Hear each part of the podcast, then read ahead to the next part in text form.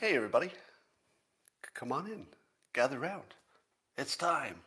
It's time for Coffee with Scott Adams, the very best part of every single day, no exceptions. I don't care what the pollsters tell you.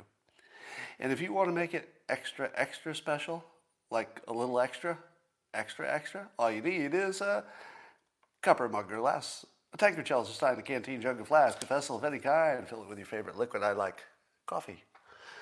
And join me now for the unparalleled pleasure, the dopamine hit of the day, the thing that's better than, well, I'm not even going to say it. You know. You know the thing. It's called the simultaneous sip, and it's going to rock the entire world right now. Go! Hold on. You feel that? Yeah. That was the feeling of the simultaneous sip going all around the world, same time. Christian, you're way too nice. You don't even have a comment for me to read. Um, but thank you. So, what about the news? There are three words we're going to talk about today. One is ceasefire, the other is Marxist, and the other is peacock. Because persuasion depends quite a bit on the words you use, of course. We want Dale. We want Dale. Dale, uh, Dale might appear. You might see Dale. Let's start at the top and we'll get to all the persuasion tips that are embedded in this as we go. Uh, just saw a tweet from somebody on uh, Twitter uh, named uh, Just Jess, and she reports in her tweet, she says, So, turns out the new friend I went on vacation with doesn't believe there was an insurrection. So, vacation over four days early, friendship way over, mind blown. Now, this uh, tweet suggests some advice I would like to give to all of you. Uh, I don't usually give travel advice, not really my domain, but sometimes, sometimes I can give you travel advice that's quite good. And here's my travel advice. Number one, uh, don't plan a trip to North Korea. Just don't do it. I feel like I'm on you know, solid ground there. Don't go to North Korea. Not a good place for a vacation. Number two, never go on vacation with someone who believes you can conquer a superpower by putting on a horned hat and occupying a room at the Capitol. Because if you're going on vacation who think, with someone who thinks you can conquer a superpower with a horned hat and occupying a room, well, then you're not on vacation with somebody who's smart or who has your back or even understands anything about anything. In fact, the odds of you coming back alive, not 100%. Um, here's a word I would like to introduce into the argument about China and fentanyl. And as I tweeted moments ago, I said, let's not directly negotiate with China on anything until there's a ceasefire on sending fentanyl our way.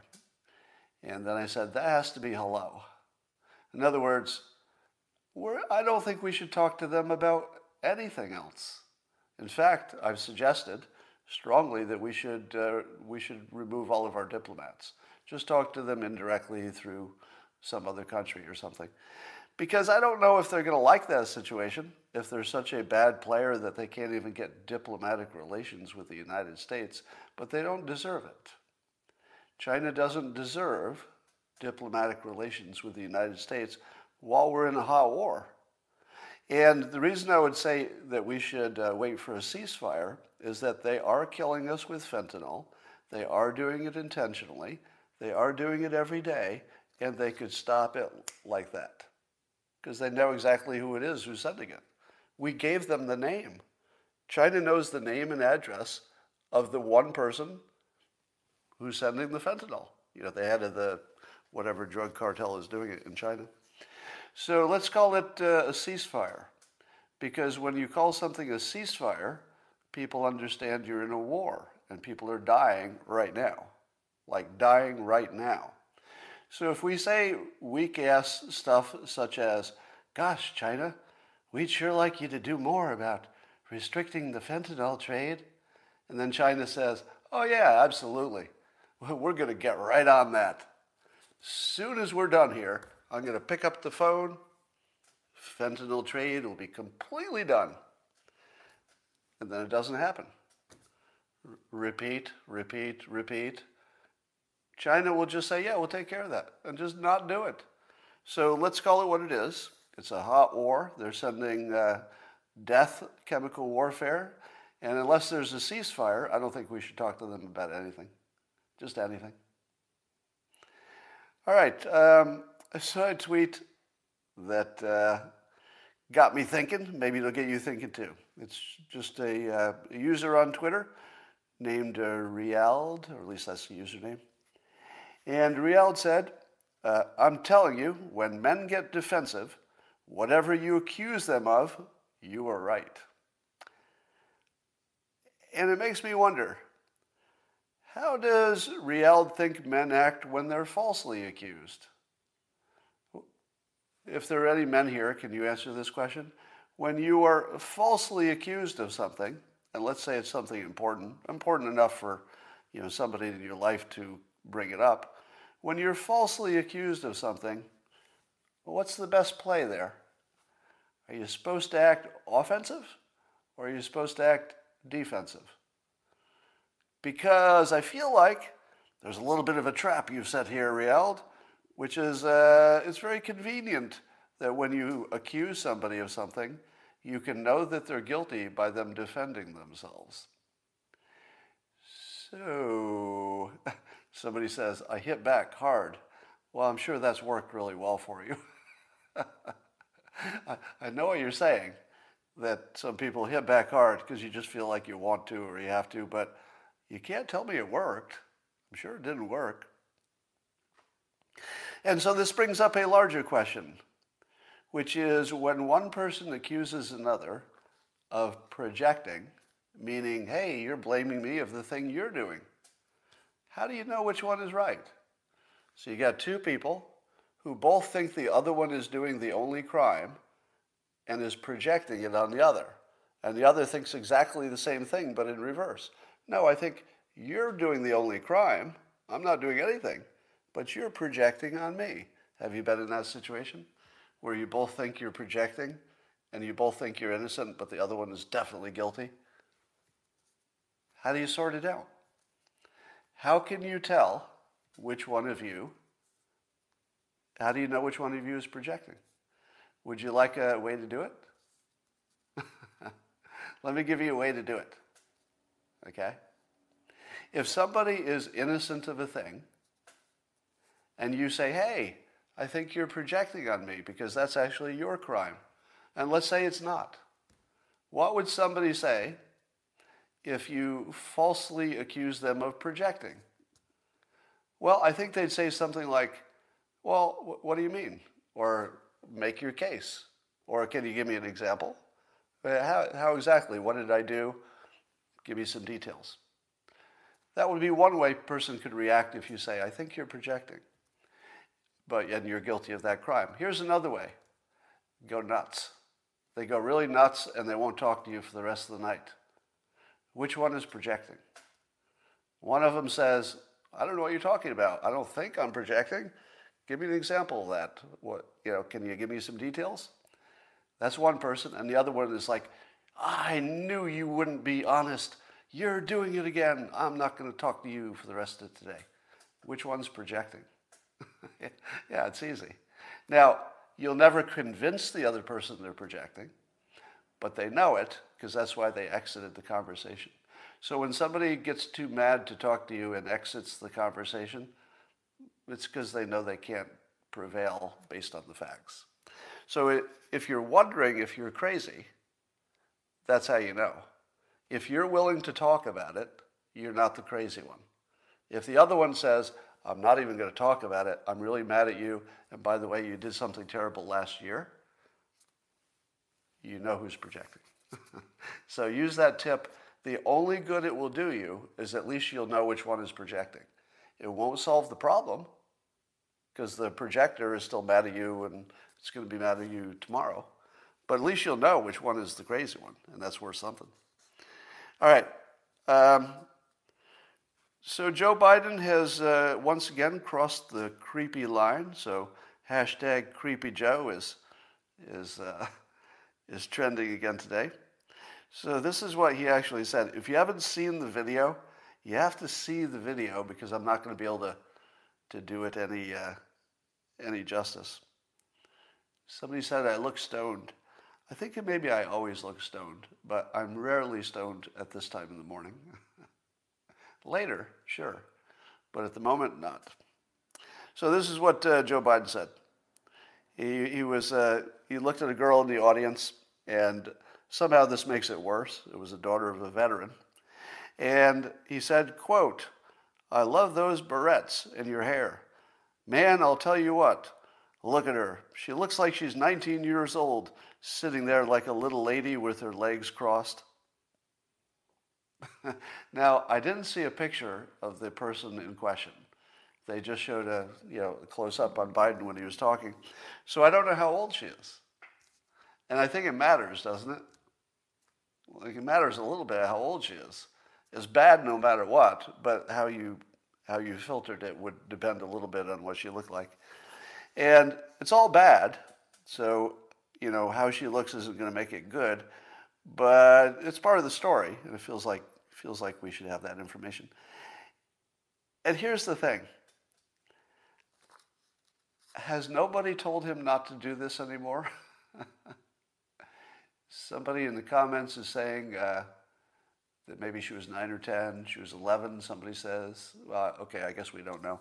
But that's not terribly important to my point. My point is that you know this doesn't mean that he's uh, that he's a pervert or something. I mean, we can't we can't really go all the way there, but man is creepy. It's definitely creepy, and he had to have been warned. Don't talk like that in public anymore. But but he he went there. So I'm just wondering how uh, I'm wondering how Democrats who supported him are feeling about him now. you still feeling good? You get, did you get exactly what you wanted there? Uh, I'm glad they don't have uh, Trump with all of his accusations and such, but uh, they've got this instead. Uh, Chuck Schumer is mad at the GOP. That's new. Uh, he says, shame on the GOP because they, they killed a, a bill the Senate Republicans did to create a Capitol Riot Commission, uh, despite some of the Republicans voting with the Democrats. Didn't get enough votes to overcome the filibuster, so that's not going to happen. Now, does it really matter? Well, I, th- I suppose they would have preferred having a commission, but they also get credit for trying to have a commission and then having the Republicans turn it down. So they get the issue either way. In terms of persuasion, I would say that the Democrats get the win. I give the Democrats the win on persuasion because whether they got that commission, which would have been really good persuasion, or it got turned down by Republicans, that's still good persuasion. You, you, have, you have either the change or the issue. So it was a win win scenario for the Democrats. They took the lesser win, they didn't get the commission, but it's still a win. So uh, good play by the Democrats. Whether you think that's ethical or not, you can decide. But in terms of technique, it was pretty solid. Um, Rusha says, would you consider reading super chats aloud at the end of the streams or gather them to? Well, I don't know that there's an easy way to find them at the end of the streams. Um, one of the problems with this model is if I'm looking at my notes or trying to keep my thoughts together, and a super chat goes by, it's kind of hard to divert. So I do the best I can. So all I can promise you on the super chats is they are more noticeable. That's all I can tell you. Beyond that, I don't want to commit because it wouldn't be fair to the rest of the, the listeners. Um, so there's a new study, and I don't think any of these studies should be considered conclusive, maybe not even persuasive, because they're, you know, science Science flails, flails around until it narrows in on the truth. We don't know if it's flailing or narrowing at this point. But There's a new study that says there's no credible natural ancestor to the COVID virus, meaning it just doesn't look like it came from anything natural. but there's an allegation that the Chinese scientists tried to cover their tracks with what's called retroengineering to make it look like it evolved or came about naturally. I don't know how you prove any of that stuff. And if you could prove this stuff, why didn't anybody say this earlier? You know, why was it a year ago that you couldn't even say this in the news? Was it just because the news was blocking it?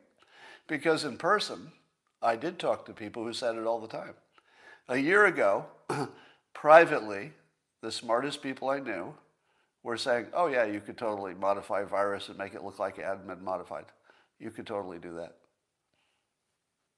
So we're, now we're just being surprised that maybe it's possible. We still don't know if it was modified, but certainly if you're just calculating the odds, if you didn't know anything except what we know at the moment, you'd have to say that the odds are exceedingly strong in favor of the accidental release from the lab. No evidence of an intentional release. I think that's still crazy talk.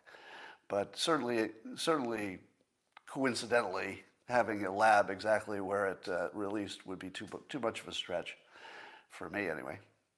All right, so um, here are some things we know about Republicans, according some, to some recent polls. I was reading an opinion piece on CNN by Frida Ghitis. And apparently, um, a majority of Republicans, 61%, depending on what poll you're looking at, but a majority, uh, believe the election was stolen from Trump. And CNN, of course, reports this as my goodness, how dumb those Republicans are.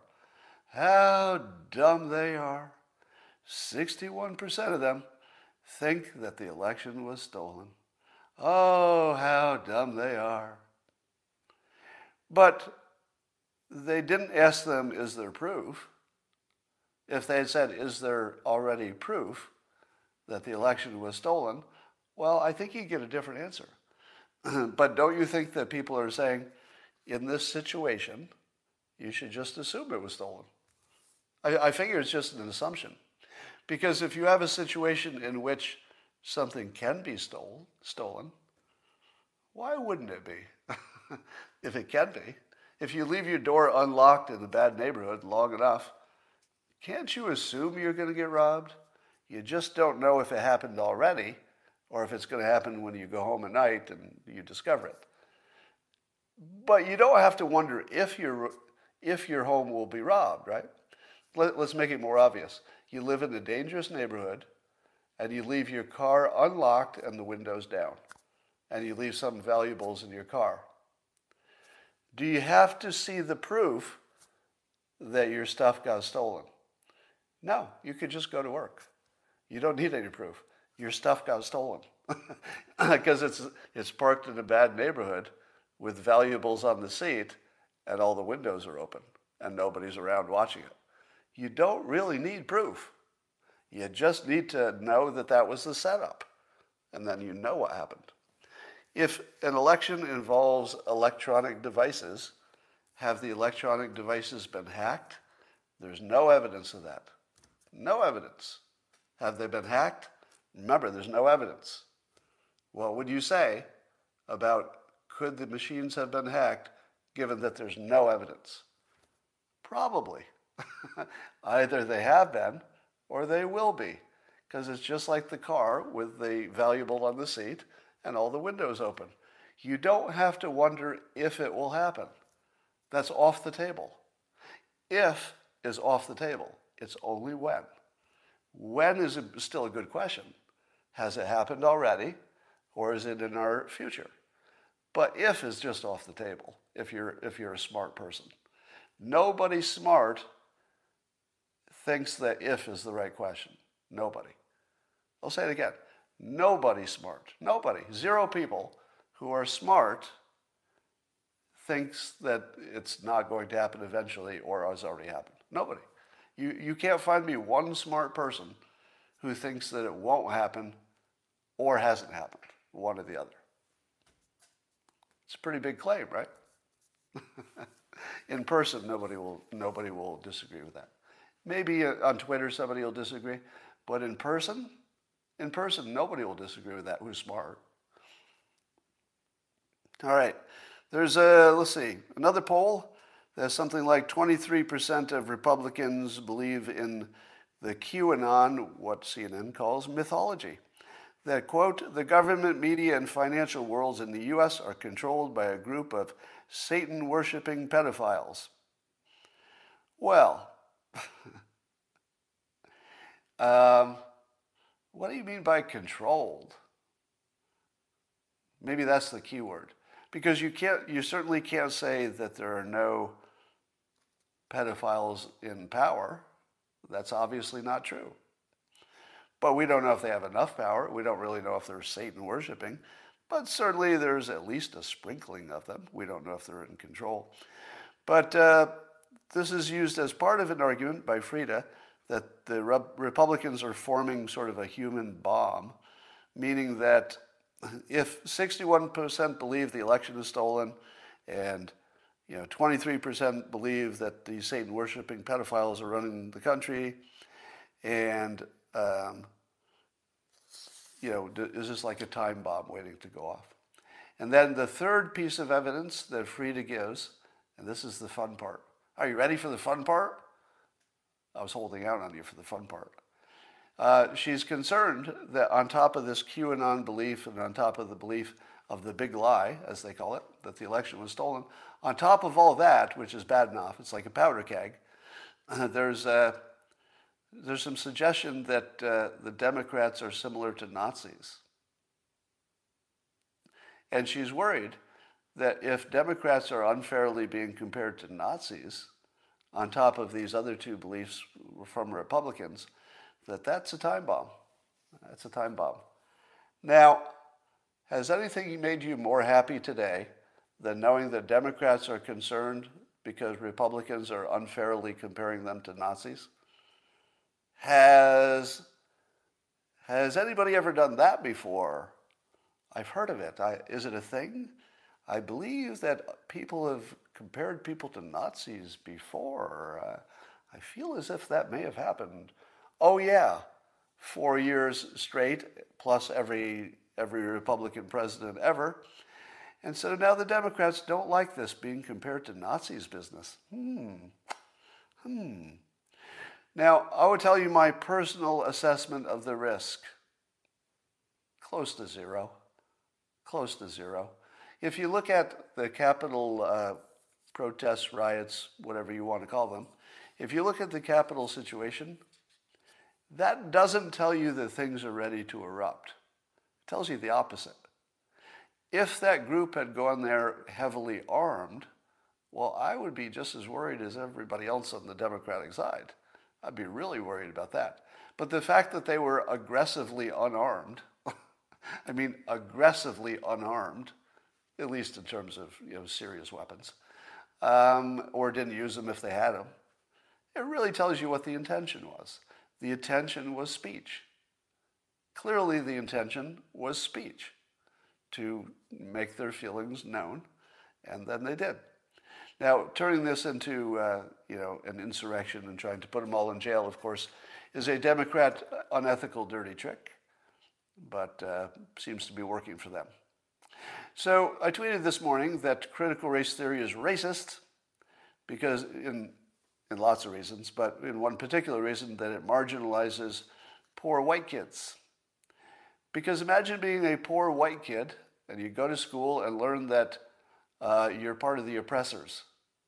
Not only did you not get any money out of slavery, apparently your family did not make and keep their family fortunes from all that slavery oppression money that they made because they were white, and they were born into a poor situation but they're being called the oppressor.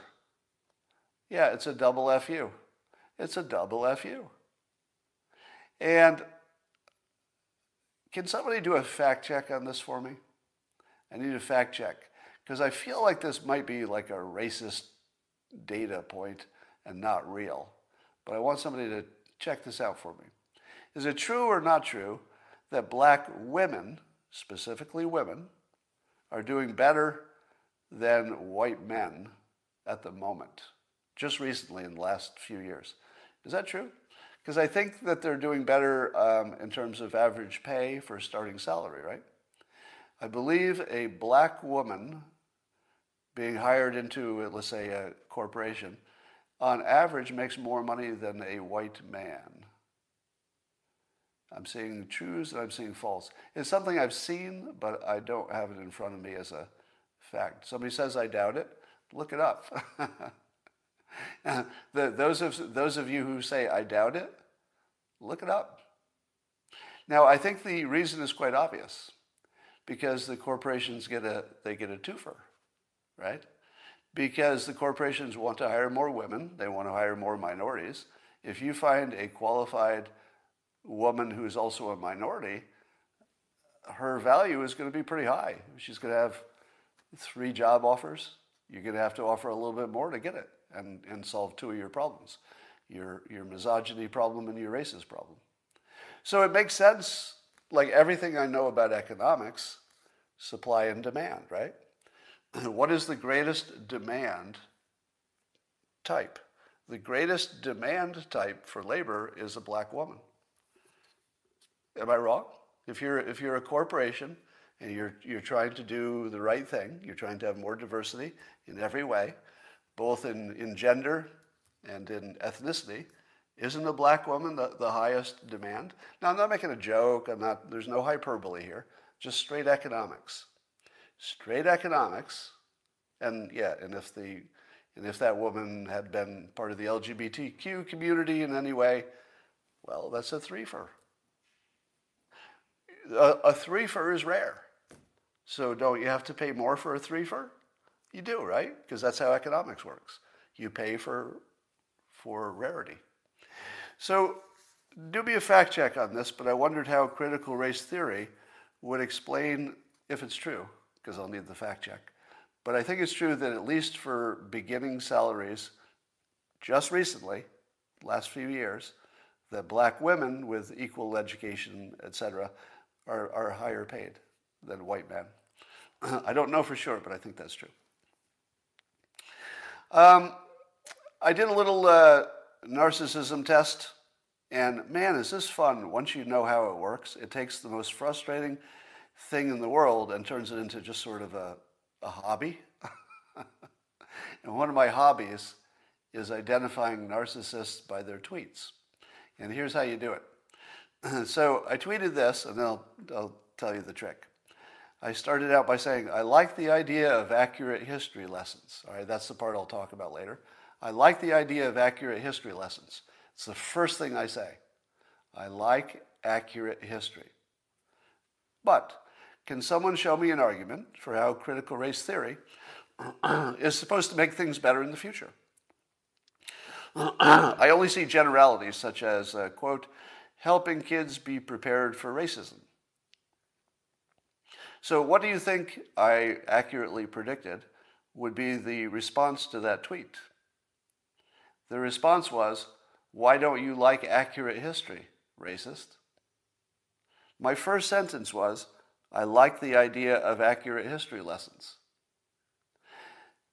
People who are not narcissists will read this and they'll say, Oh, okay, you know, I guess we all like accurate history, so we're good so far.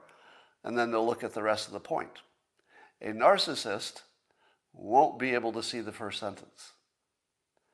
Like, actually, they won't be able to see it. It's like it wasn't even there. So they won't see the part where I like the idea of accurate history, and then they attack me. Oh, you're racist. Yeah, let's hide history. Let's not tell anybody about slavery. So those are the ones that I used to think were just some, some kind of weird paid troll.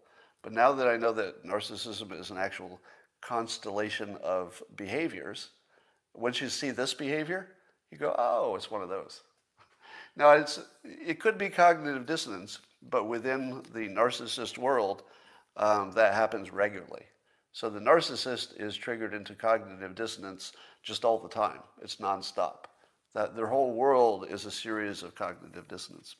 Maybe it's not true for all of us, but a little extra for that group.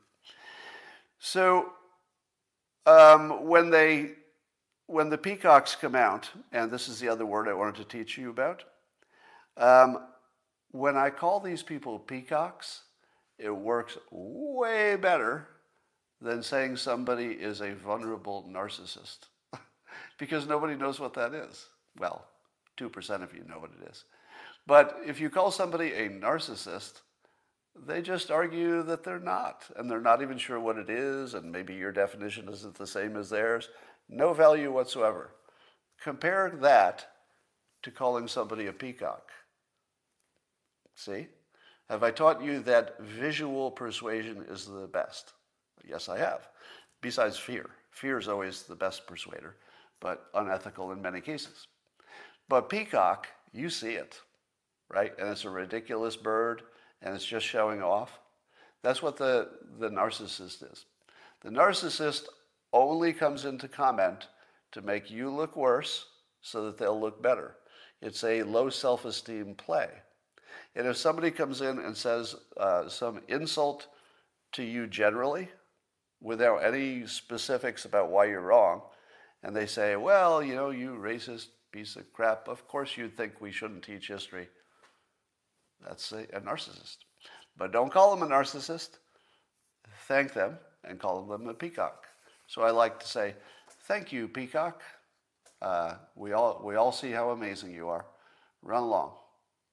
So the peacock wants to be recognized as amazing, somebody who has better thinking skills than you do, somebody who has higher ethical consideration than you do, somebody who's more generous than you are.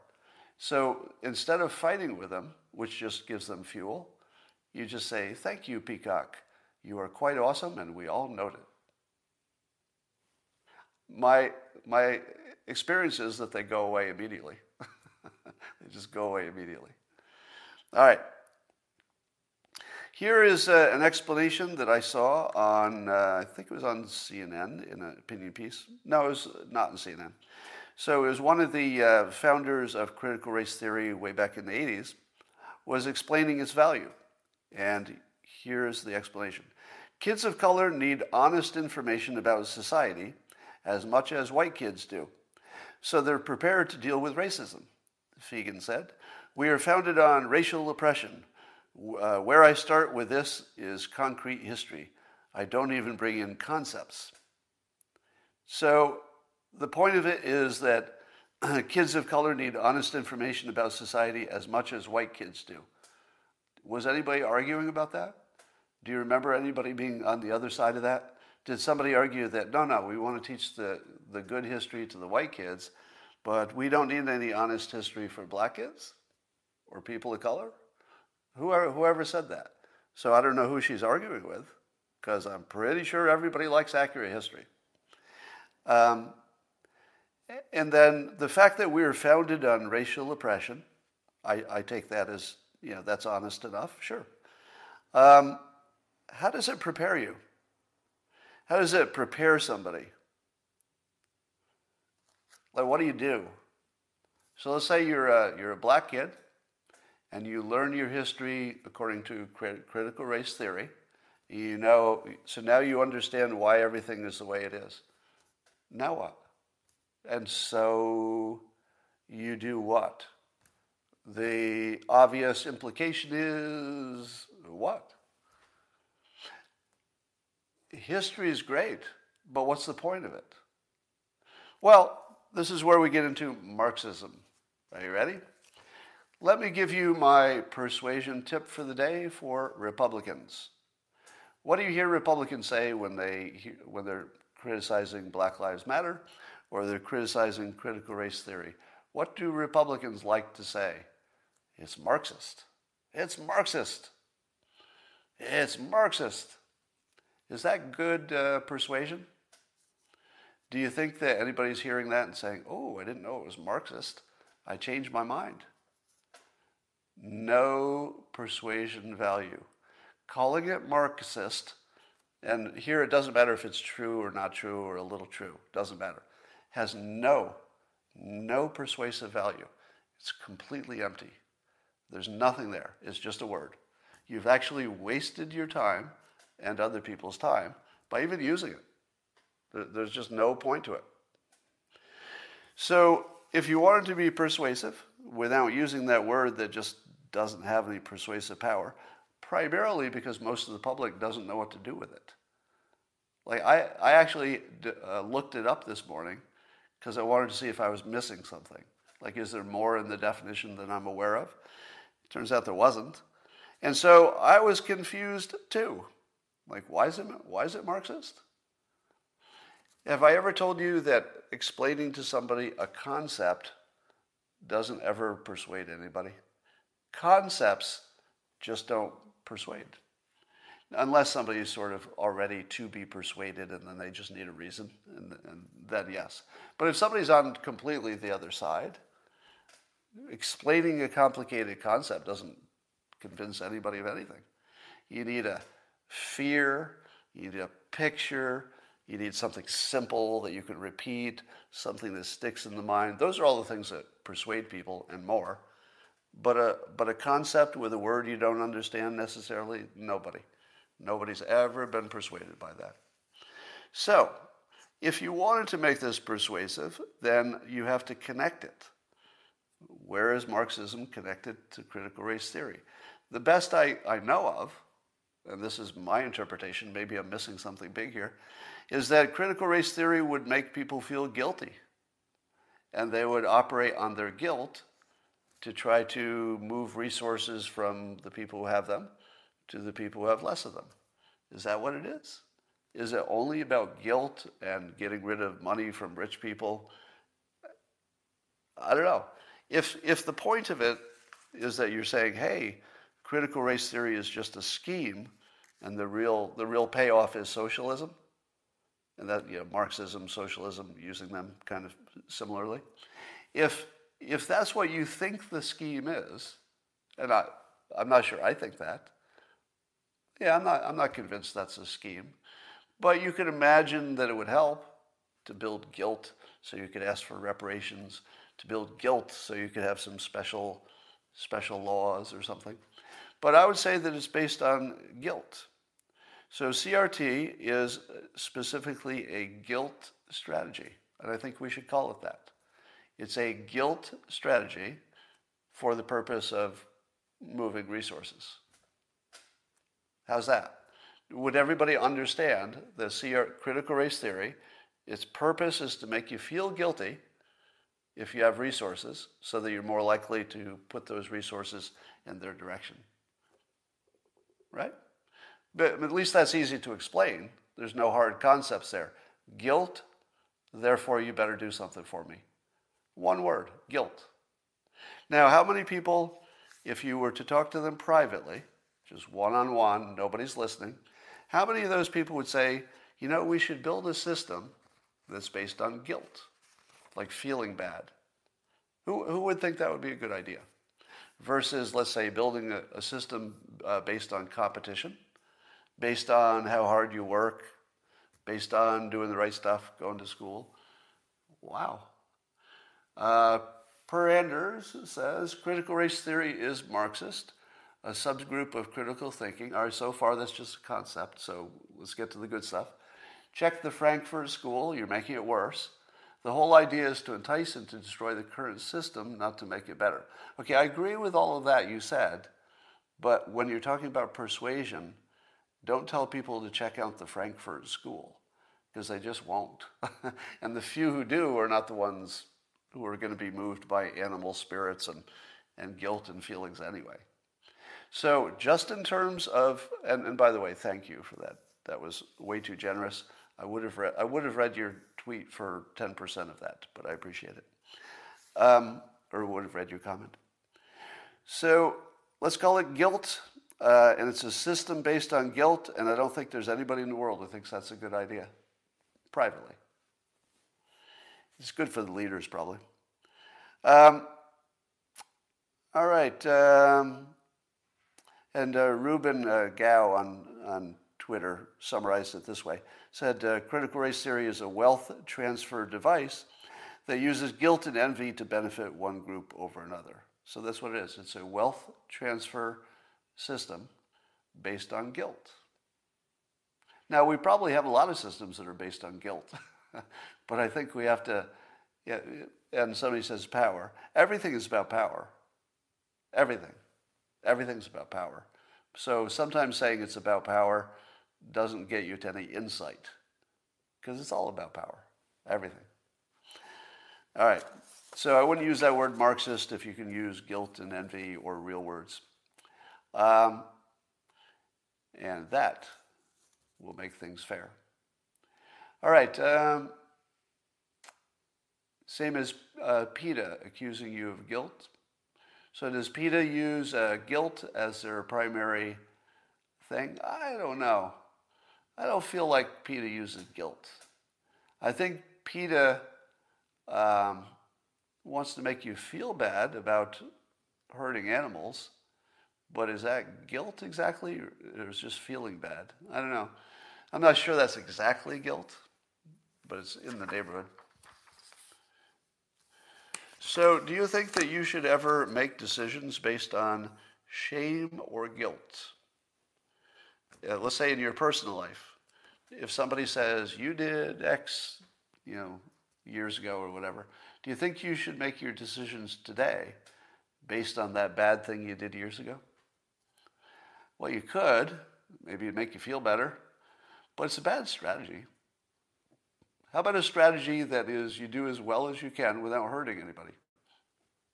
And then, once you've done as well as you can for yourself without hurting anybody, then you get generous. How about that? Um, who is that simple? I don't know what you're talking about. Um, yeah, feeling shame or guilt over something you can't control is useless. What about people insisting on apologies after you've already apologized once? What do you think of that? I feel as if uh, apologizing has a real use. I mean, it's a very powerful social tool, so apologizing needs to be a thing. But suppose somebody has apologized. How much more do you need to beat them up after they've apologized? I'd say zero is the right amount. I think you got to move on after that. Um, Laura says the worst thing the left has done with this is destroying our ability to agree to disagree. And they've done this through social media and their censorship. Yeah. Um, I don't know it's just the left who's done that. I think it's social media in general has just amped us up to the point where you can't even be in the same room with somebody who, who disagrees with you. Let me ask you this: Which, what is, if you were to make a list of things that are uh, sort of crazy, would Republicans or Democrats have a bigger list? Because, you know, on the right, you'd have stuff like QAnon, but on the left, you'd have all kinds of stuff, right? Um, apologizing just, just gives your opponents a club. Apologizing once and doing it sort of in good form, you know, a proper kind of apology. A proper apology, um, you say exactly what you did wrong in words that the person you're apologizing to would understand to be accurate. You got to do that. It's not an apology unless you can state it in your own words. In my opinion, it's not a proper apology. So you have to restate what you did wrong, apologize, but then you need to be done. if, if you're being beat up forever over it and you've already apologized and you've shown that there's no reason it would happen again, uh, then it's just a power move, and at that point, you can stop being guilty. Marusha says mandatory CR training would give the CRT training would give the right exactly what they'd want access to leftists. They'd be forced to hear arguments from the outside. Interesting. So but I don't know that critical race theory has any room for other opinions. My guess is that once you get in that room, uh, you're not allowed to have a varied opinion.